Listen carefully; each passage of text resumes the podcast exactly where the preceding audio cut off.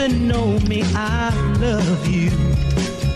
Oh, my darling, Not three times on the ceiling if you want me. Uh-huh. Twice on the pipe. If the answer is no, oh, my sweetness means you'll meet me in the hallway. Ya estamos en el círculo de espera. Acompáñanos a tomar turno y hablar de béisbol con un toque relajado. Aquí empieza Círculo de Espera. de espera.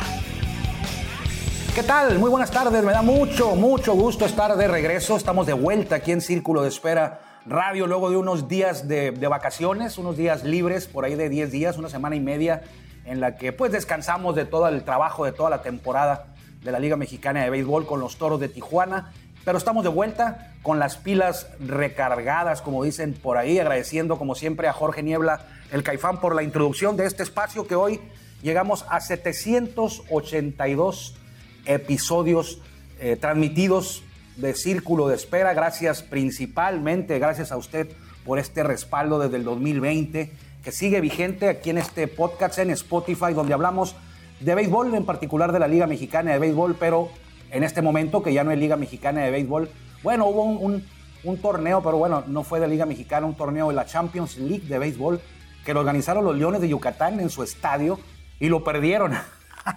no me da risa por eso, sino eh, estaba diseñado, yo creo, para que lo ganaran, ¿no? En su, en su estadio. Eh, cuatro equipos, los Motorhead, Redhead, Red, los Motorhead de Estados Unidos, los Alazanes de Grana de Cuba y los Caimanes de Barranquilla y claro, los Leones de Yucatán.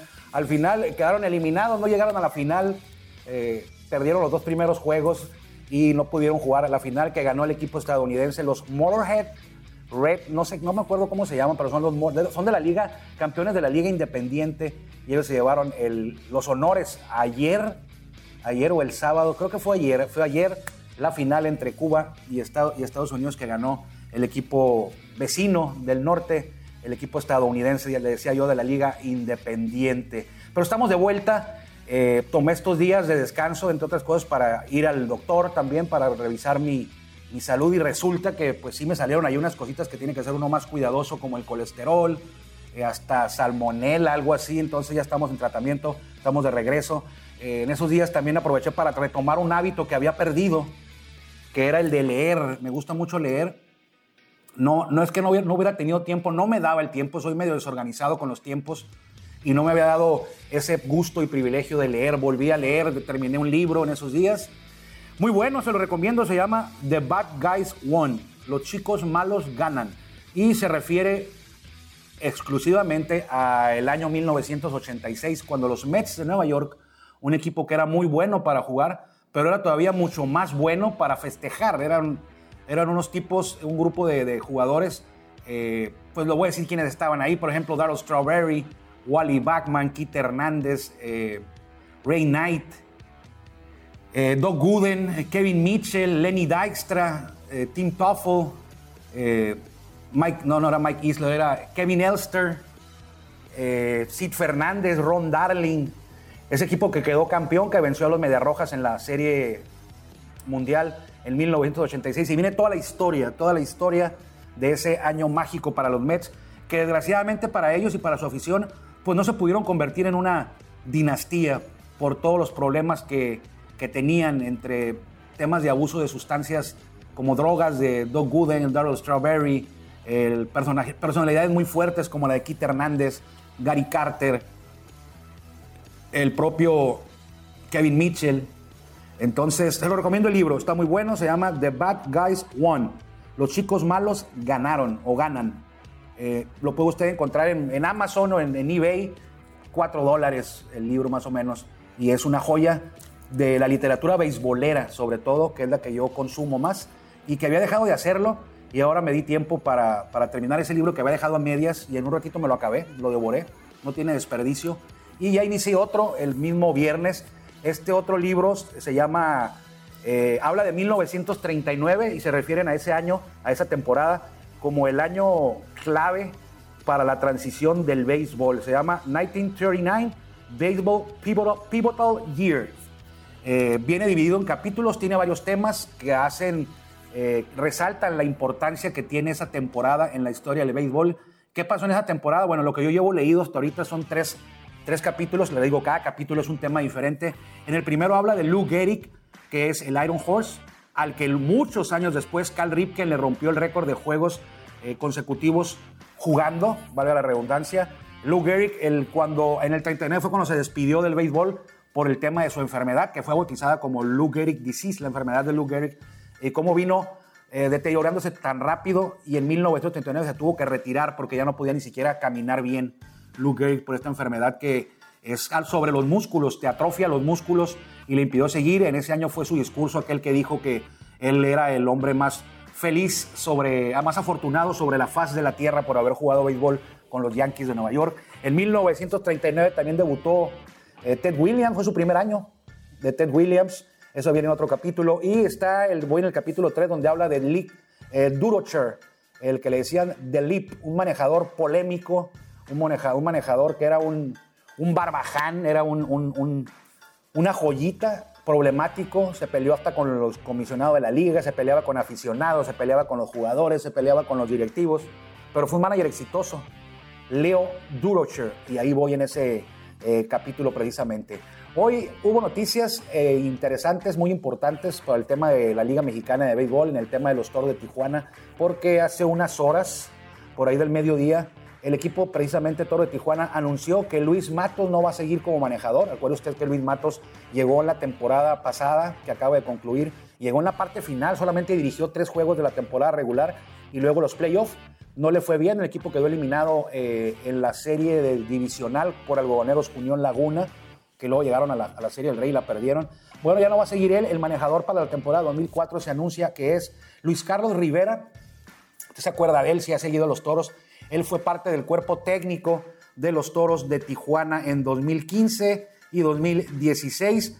Y luego se fue y debutó como manejador con los Bravos de León en 17. Ahí estuvo hasta el, todo el 18 y le sirvió un, un, pedazo del año de la temporada también. También dirigió a Yucatán y los más recientes tres años ha sido el manejador de los Rieleros de Aguascalientes en la pelota del verano, la Liga Mexicana de Béisbol.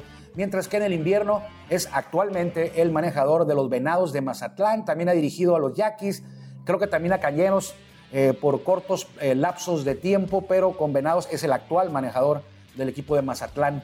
Eh, Luis Carlos Rivera es el nuevo manager de los Toros de Tijuana y es el manejador número 15, si mal no recuerdo, pero aquí los podemos, los podemos contar en la historia de Toros, incluyendo el 2004, el primer manejador fue Carlos Hernández, luego le siguió Alejandro Ortiz en 2004 y luego ya en 2014 el que inició fue Mario Mendoza, el Manos de Seda, luego siguió Jesús Somers, Matías Carrillo, ahí ya van cinco, y luego en el 2015 estuvo Eddie Díaz y Juan Gabriel Castro, ya van siete, en el 2016 el estratega que inició fue uh, Luis Ojo, ya van ocho, y luego lo continuó la temporada porque no terminó Luis Ojo, Pedro Meré, ya van nueve. Después de Pedro Meré le siguió eh, Lino Rivera, si mal no recuerdo, ya son diez. Y luego vino Oscar Robles, y luego después estuvo Omar Vizquel, y luego después estuvo Omar Rojas y Luis Matos. Ahí son 14 y Luis Carlos Rivera va a ser el manejador número 15 en la historia de los toros. Los que han quedado campeones con los toros fue Pedro Meré en 2017 y Omar Rojas en 2021. Los manejadores campeones. El manejador que tiene más victorias como timonel de toros es Pedro Meré con 132 y 68 perdidos. Luego viene Omar Rojas con 116 y 69 perdidos. Oscar Robles ganó 93 y perdió 53. Son los tres manejadores con más victorias en la historia del club. Así que eh, en los próximos días, a finales del mes, es probable que se dé la presentación oficial de Luis Carlos Rivera como manejador de los toros de Tijuana. Eh, es conocido en la familia de los toros, le digo porque fue parte del cuerpo técnico aquel del 2015 y 2016 como coach de picheo. Jugó grandes ligas con Orioles y con Bravos de Atlanta en la temporada del 2000. Solamente estuvo una temporada en grandes ligas eh, y fue el mexicano número 82 en jugar en la gran carpa. Luis Carlos Rivera, manejador de los Toros de Tijuana a partir de la temporada 2024. Tiene 45 años y de las siete temporadas que ha dirigido, esto es un dato muy interesante, una, dos, tres, cuatro, cinco, de las ocho temporadas que ha dirigido, en cinco ha alcanzado los playoffs Luis Carlos Rivera y aquí en Tijuana, bueno, eso es algo que es de cajón, ¿no? El Toros tiene que avanzar a playoff, eso es de cajón.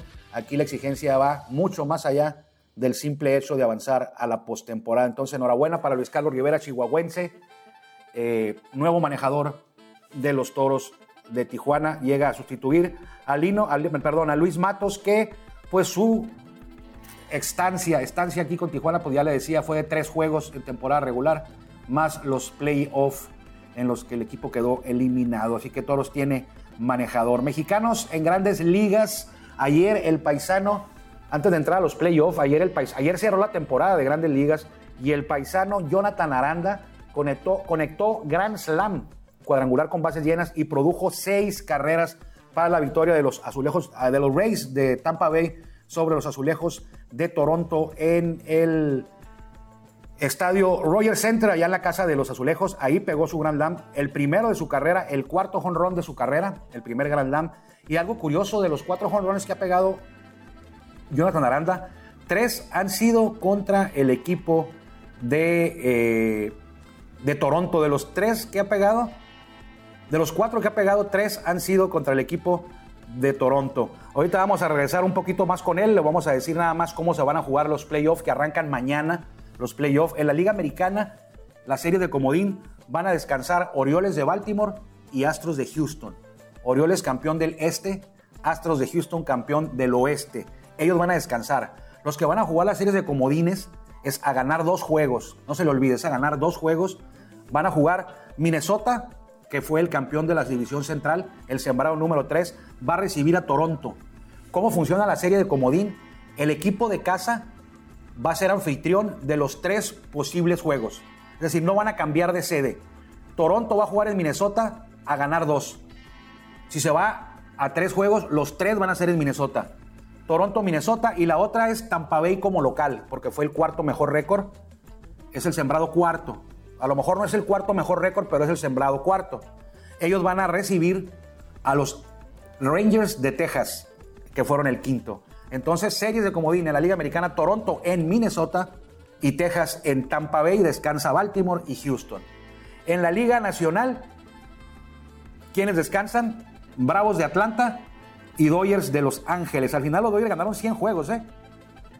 se quedaron con 100 juegos exactos al ganarle la serie a los gigantes de San Francisco en eh, la, última, eh, la última serie de temporada regular. Entonces, ¿quiénes juegan las series de comodín?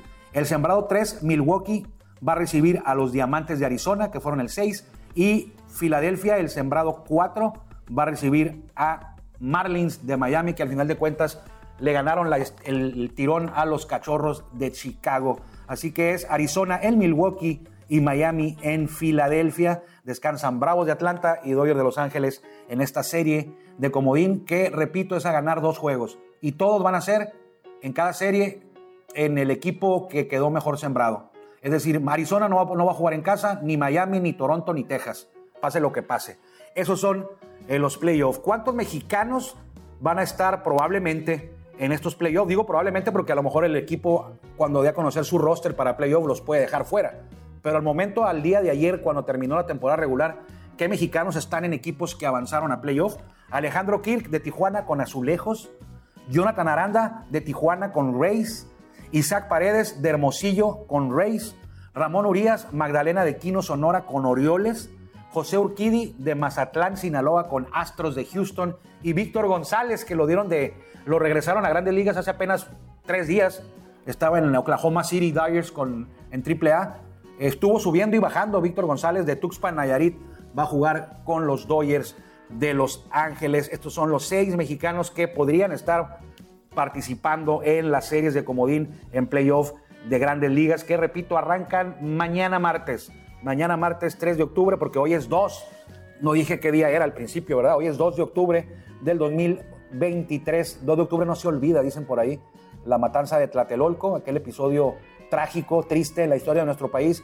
Y yo lo recuerdo muy bien, aparte de eso, porque un 2 de octubre, creo que fue en el 2011, fui portador de la antorcha de los Juegos Panamericanos. Por ahí de medio kilómetro pude transportar, tuve el privilegio el honor de transportar la antorcha de los Juegos Panamericanos de Guadalajara cuando recorrieron la ciudad de Tijuana. A mí me tocó tomar la antorcha justo entre, en la esquina de Segunda y Constitución, donde hace muchos años era el Palacio Municipal.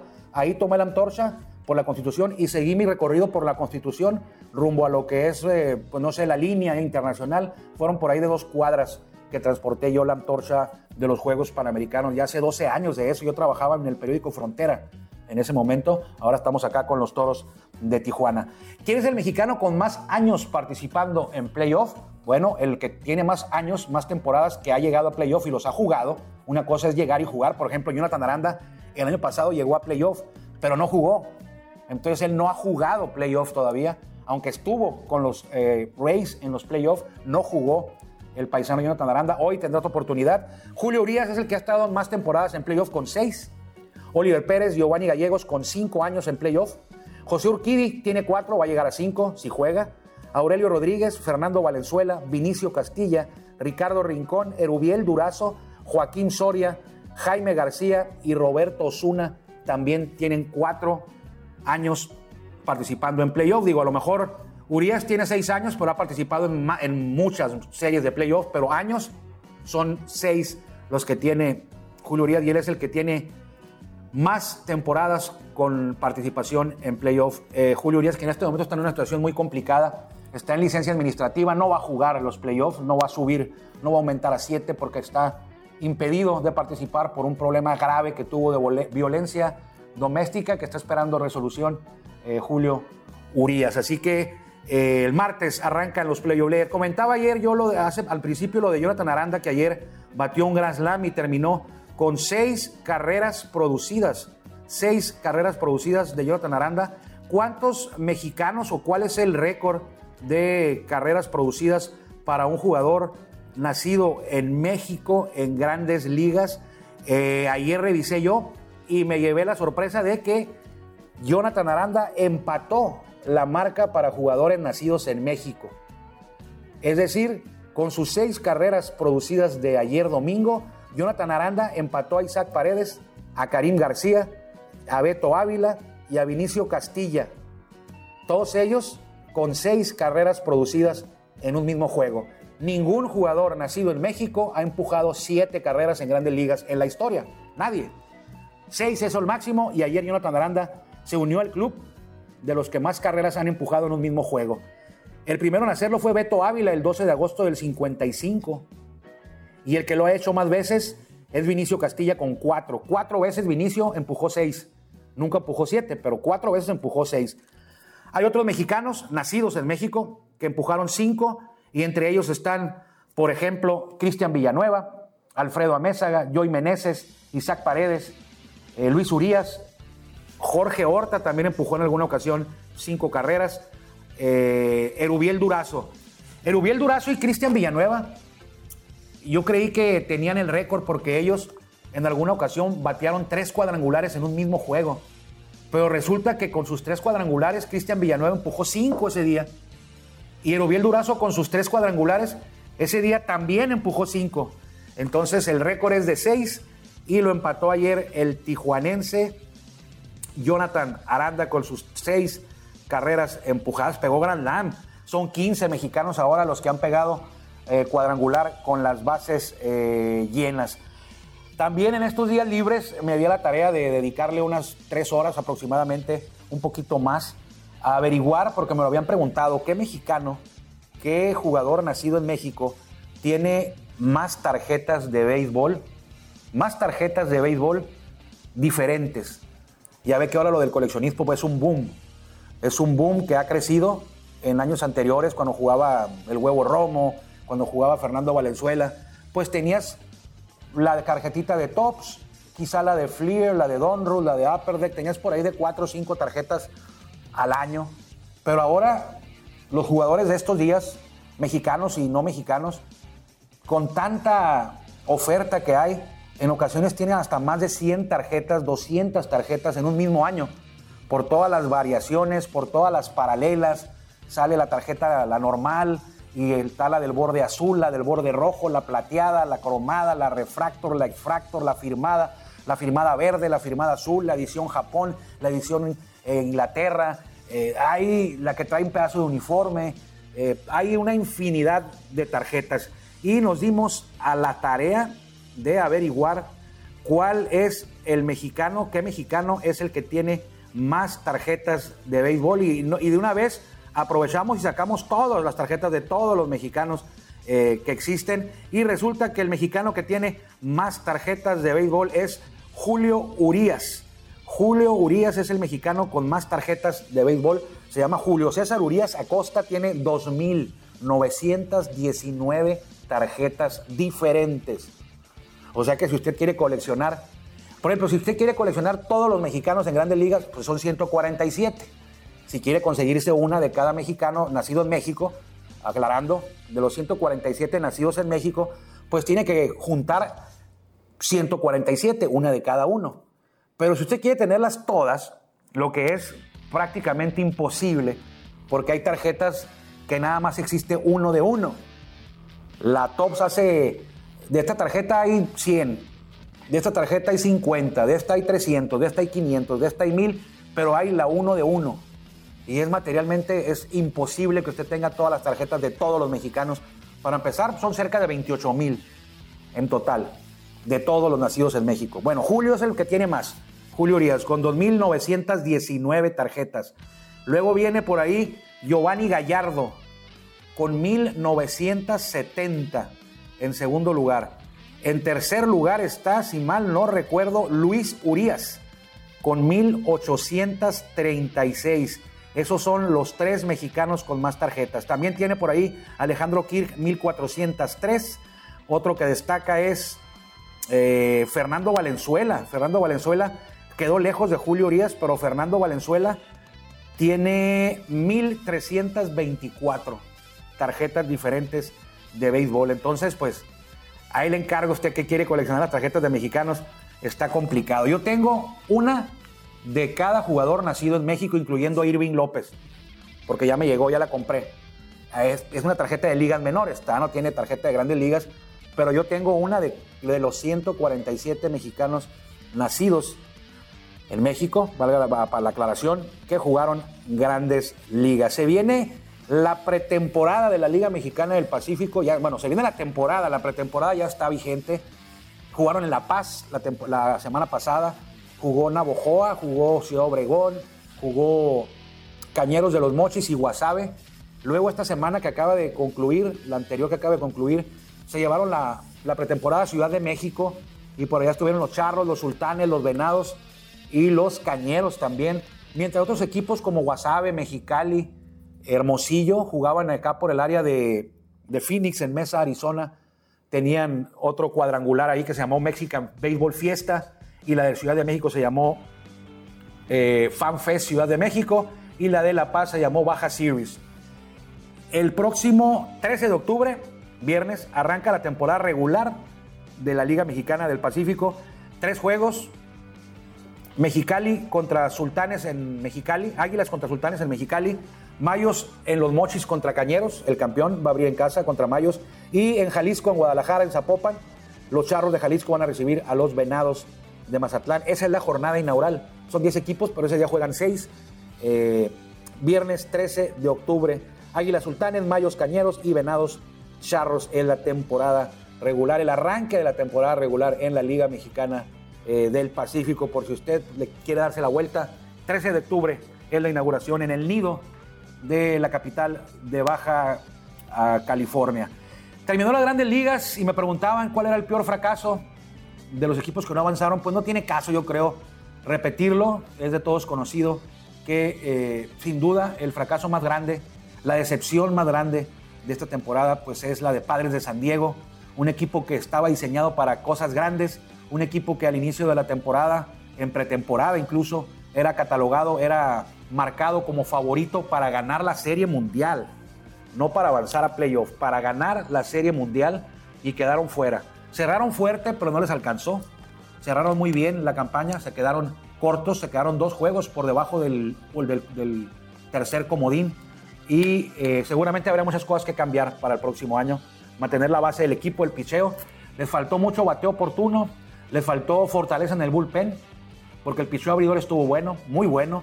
El bateo estuvo muy bueno. Anotaron muchas, más de 100 carreras de las que recibieron, pero el bullpen los hizo pagar caro. El bateo oportuno no apareció. No fue un equipo que bateaba a la hora cero, como decimos, como se dice por ahí.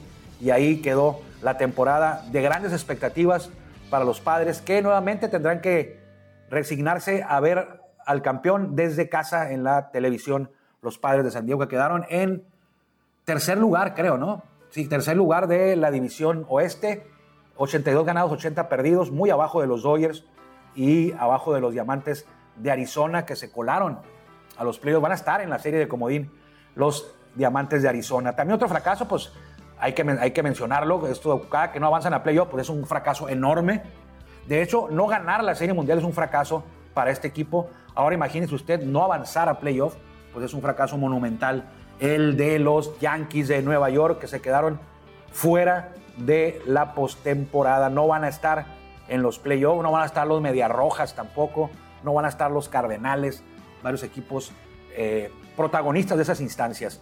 Ayer se retiraron varios, no solamente fue Miguel Cabrera, que seguramente Miguel Cabrera va a estar en el Salón de la Fama, no era de mis jugadores favoritos, pero nada que decir de Miguel Cabrera eh, negativo. Quizá podríamos decir que no fue un tipo que lo viéramos muy seguido como protagonista en series, de, series mundiales. No fue un tipo que fuera protagonista muy seguido en playoff, pero sus números en su carrera. Quedó campeón de una serie mundial con los Marlins cuando empezaba, cuando era un jovencito. Pero sus números, pues tienen todos los ingredientes, todos los requisitos, los cumple para estar en el Salón de la Fama. Los 500 cuadrangulares, los 3000 hits, ganador de la Triple Corona, MVP en dos ocasiones, campeón de bateo, eh, guantes de oro. Bueno, no sé si guantes de oro, pero lo que sí tuvo fue bats de plata.